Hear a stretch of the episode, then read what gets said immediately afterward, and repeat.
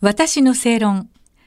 この番組は毎回様々なジャンルのスペシャリストをお招きして日本の今について考えていきます。こんばんは。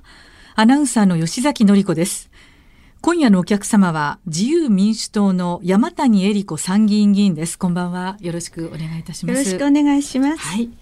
山谷さんは先月の10日に投開票が行われました。第26回参議院選挙の比例代表全国区に立候補され当選されました。当選は4回目。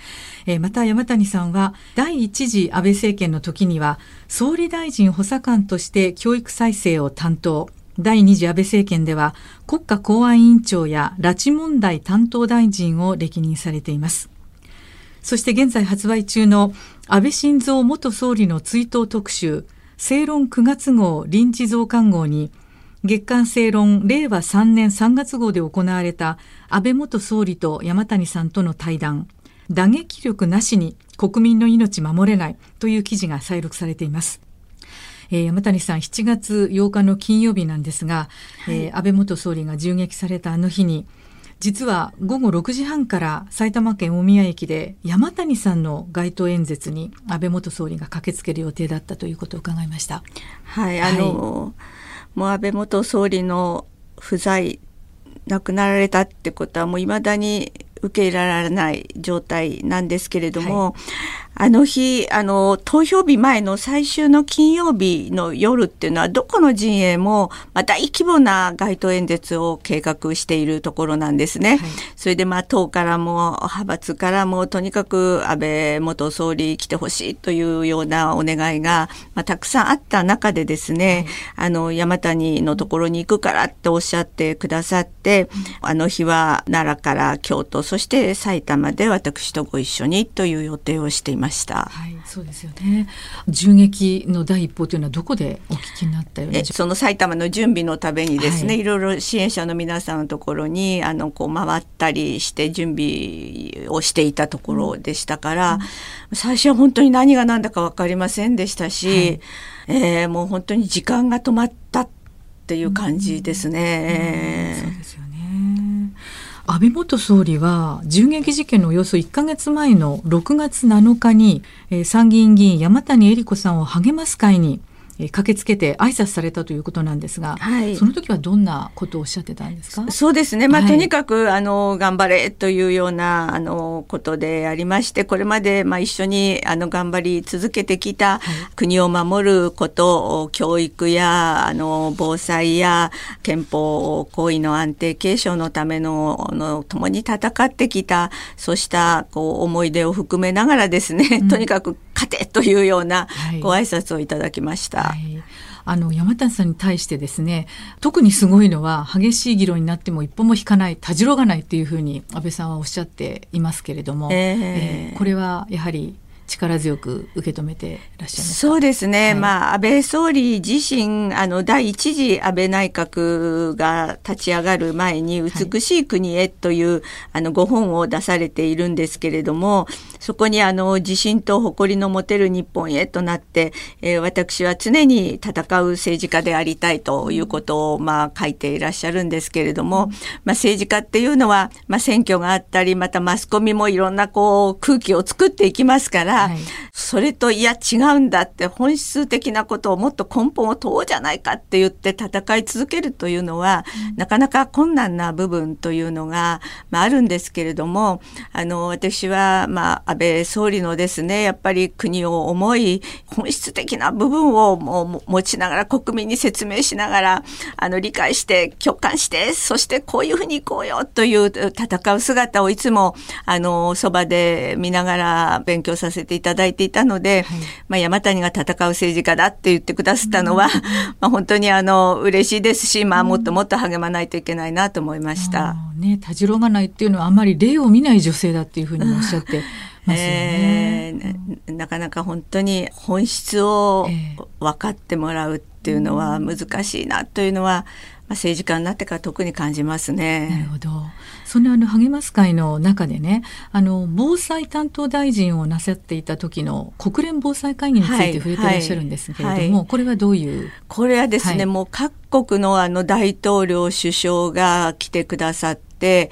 日本で過去最大の国際会議、国連の会議だったんですね。はい、で、私は、あの、防災大臣、国土強靭化大臣でしたので、議長、議長になるんです。でも各国様々なやっぱり災害が大規模化して、えー、激甚化してきて、えー、また被害が非常に大きくなっている中でですね、はい、やっぱり日本は様々な災害に遭いやすい国であり、それに対応して、いろいろこう技術のレベルも上がってきてますし、いろいろなあの国民の皆さんの共にあの助け合う体制もできてきているので、まあ、そうした日本のモデルを紹介しながら仙台防災宣言というものをまとめさせていただいて、はい、これいまだにですねあの世界中のいろんな国々から、はい、あの私のところに問い合わせが来てまあ、うちはちょっと津波に遭いやすいんだけれども、あの、津波タワーを作ったらいいのか、逃げる避難のところをどうしたらいいかとか、いろんな相談をですね、あの、受けますね。ですから、やっぱり世界平和、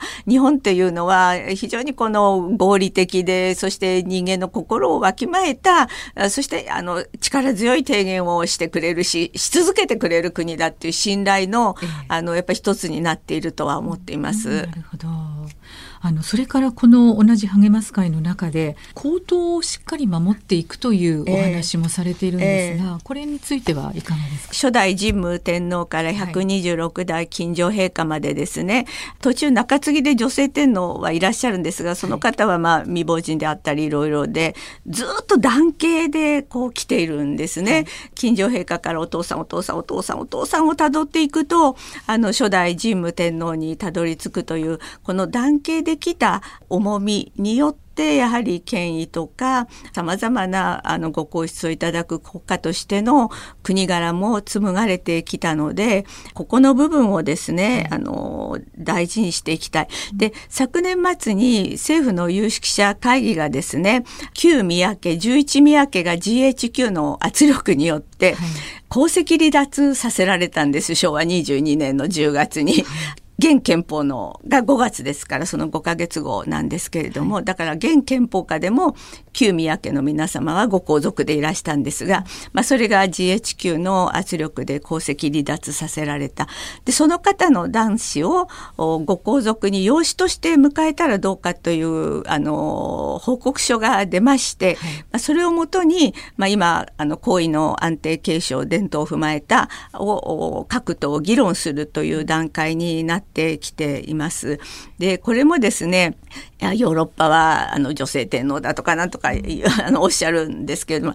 男系で紡がれてきたっていうこのいろいろ過去にも危機的な状況がありまして第25代武列天皇から第26代に行く時にこう断絶しそうになったんですね。で共通の祖先である第15代王神天皇まで200年遡ってまたあのこう降りてきて26代慶太天皇をお迎えしたってもう本当にいろいろ何回も何回も歴史の中でですね、えー、そうしたことを工夫をしながら、えー、男系で紡がれてきたってやっぱこれは大事にすることによってですね日本の国柄も美しくつないでいけるというので、まあ、これも安定的にやっていかなければならないんですが、まあ、マスコミ一部ですけれども、まあ、違うような角度からの報道もあるので、やっぱり日本の国柄はどんな国柄なのかっていうことをやっぱり正しくあの理解していただくためのあのやっぱり努力っていうのは政治家としてやらなければならないなと思っています。でそれをまあ安倍総理励ましてくださったのかなと思います。はい、そうですよね。そのまあ励ます会でいろんなお話が出たと思いますけれども、山谷さんいかがですかね？あのまあ短い時間でねまとめるのは難しいと思うんですけれども安倍元総理が、まあ、どどんな政治家だったと思われるか。とにかく大きくて圧高くて責任感が強くて実務能力があるんですね。やっぱり戦略性とビジョンと実務能力があってそれを語って共感を得ながら実現させていくっていう、うん、あの政治家っていうのはちょっと私はもう安倍総理の右に出る人はもうこれからも あのお出になられるかなと思うぐらい傑出していらっしゃいましたね。で自由で開かれたインド太平洋構想とかクアッドとかですね、はい、とにかく時間軸を長く見て、そして空間を広げながら、同じ価値観を持つ自由と民主主義、同じ価値観を持つ国々で連帯しようよっていう、それを共感度をすごく高めながら結びつけていくという技をお持ちの政治家でいらっしゃいました。で、国を愛する思いの深さとか、で、まあ政治は未来のためにあるんだからって言っても、子供たちの未来が幸せじゃなきゃいけないって、ここはですね、本当に国のお父さんだなっていう感じを、